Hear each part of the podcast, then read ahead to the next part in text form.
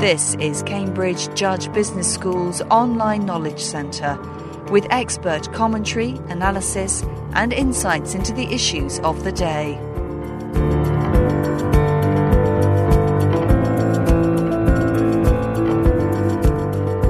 There's wide recognition that institutional contexts or backgrounds in foreign and emerging markets differ greatly to those of the advanced economies. Research headed by Professor Peter Williamson suggests how companies can enter these markets more successfully by taking into account various institutional contexts social, political, economical, cultural, and historical backgrounds. The paper, Adapting to Emerging Market Contexts, addresses the gap between the scholarship on the need to alter strategies and the practical difficulties encountered by companies in adjusting their approaches in those markets. Before explaining what companies could or should be doing, Professor Williamson outlined some of the. Professor Peter Williamson, thank you. Research findings. I think we all know that we have to adapt to local conditions when we do things, but seemingly, especially in the early days of globalization, people made amazing mistakes. For example, when Carrefour built its supermarkets in China, it put in French baguette bakeries. Uh, one of the most amazing ones was Walmart. When it went in to open its first store in Mexico, all the electrical goods were 115 volts neglecting the fact that Mexico uses 240 like Europe. We've moved away from those kind of simple mistakes these days. Most companies who are global have understood how they have to adapt to those kind of obvious things in a foreign market, an emerging market. But it's moved to more difficult kinds of things that you have to adapt to, like the role of the judiciary or what intellectual property protection means, or the fact that tax rates and tax policies might vary between provinces, as is in the case of China. So now the question is are companies really able to respond to, to those more difficult kinds of things that are hard to get your hands around, can't be measured quantitatively, but still are very important if we're going to be successful in adapting ourselves to the emerging markets? You say that there are well developed tools and techniques that they can use to adapt to differences in markets. So, why aren't they doing that? I mean, is this a failure or a refusal to, to do the proper homework? We do have quite well developed tools and techniques to help us adapt to these emerging markets, but I think there are three reasons why companies often don't do it or find it difficult.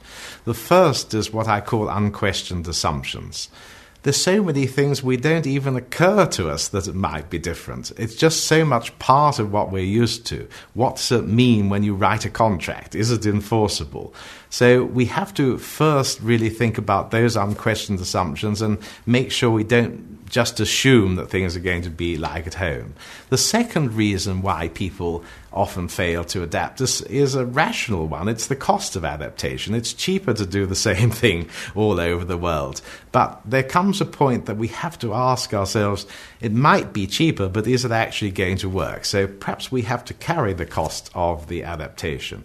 And the third important reason why it's especially difficult for many Western firms to adapt to these emerging markets is that we have rules and requirements at home that actually prevent us from doing what the locals would do. And that's a difficult balance as to how to maintain adherence to the rules that we have at home and yet adapt to the foreign market. So I don't say it's easy. We have the tools, but there are these three reasons why companies often find it difficult to do it in practice. You argue that more attention should be paid to players in emerging markets and the way they respond to change. Effectively, new opportunities or technical improvements. Now, what exactly do you have in mind? Well, a lot of foreign firms come and say, look, we've got a better mousetrap. We've got a better way of handling contracts, handling intellectual property, handling disputes, and so forth. And therefore, since we bring this better mousetrap, everyone must beat a path to our door and immediately say, yes, we'll adopt that. But of course, you have to take into account the context of these emerging markets and the fact that that better mousetrap might not be better in that context. Let me give you the example. Uh, corporate re- reputation in China. A lot of companies are very concerned with corporate reputation, both uh, multinationals in China and increasingly Chinese companies. But what does corporate reputation mean in China? Well, especially at the moment, the key things are your product quality, how you treat customers, and the behavior of the senior management, who are often equated with the company because the personalization is very important in China. So we come along and say we've got a governance system, a whistleblowing policy, a non discrimination uh, set of papers and procedures and they say that doesn't look like a better mousetrap to us in our context because we're interested in product quality, how you treat customers, and the behavior of our senior management as the things which really affect corporate reputation. So, what we have to think about is how to adapt that mousetrap to the complex context. It might change with the stage of development of the emerging market, it might be something to do with the culture and history of the emerging market, but we can't just say we have a better way of handling things especially when we're talking about handling these differences like the way contracts work or intellectual property is protected or corporate reputation is built. Our better mousetrap might not be relevant to the context of these emerging markets. Institutional contexts in emerging markets differ markedly in many ways. Is it possible to list them or to, to identify them? They're not things that can be measured directly. And so, what we started to look at is can you measure them by looking at the way that players, companies, or government regulators or our stakeholders in a particular country react to a sort certain kind of stimulus. So, if I can use an analogy, it's a little bit like shining a light onto something and measuring it by looking at the shadow. And that's what we were trying to do to say we can't measure differences in institutional context directly, but we can see the impact they have on the way parties in this environment react to a particular stimulus. And the stimulus we looked at in the paper was the introduction of the Basel II banking requirements. So this was a new set of regulations that came out of the international community. And by looking at how different emerging markets reacted differently to the implementation of those new regulations, we could actually measure differences in the institutional context. What you're effectively doing in the research is addressing the margin between scholarship and practical difficulties. It's common in emerging markets. Yes. Rigorous scholarship and practical problems often don't sit easily together.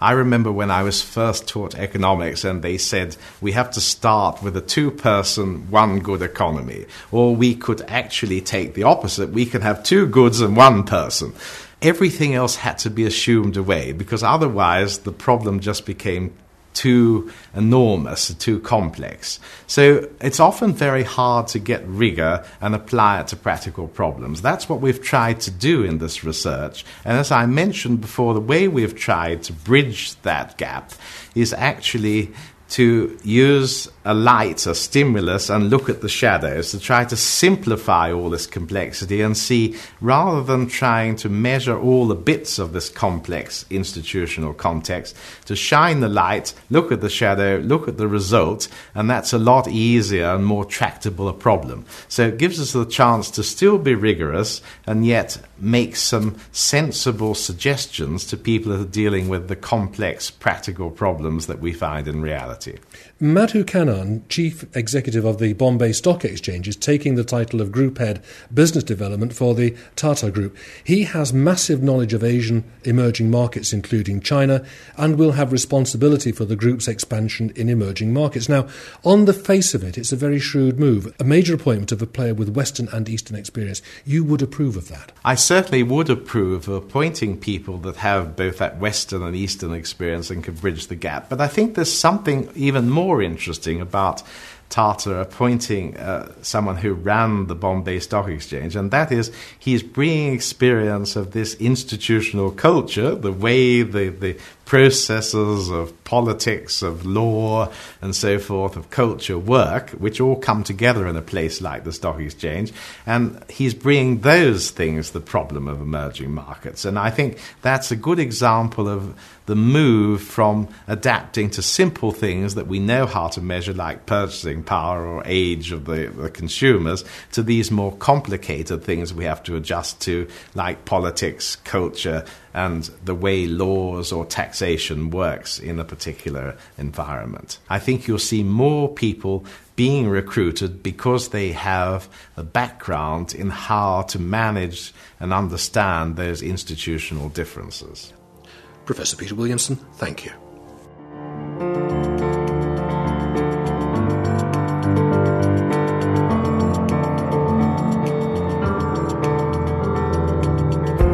This programme was produced by the Cambridge Judge Business School as part of its online broadcast series.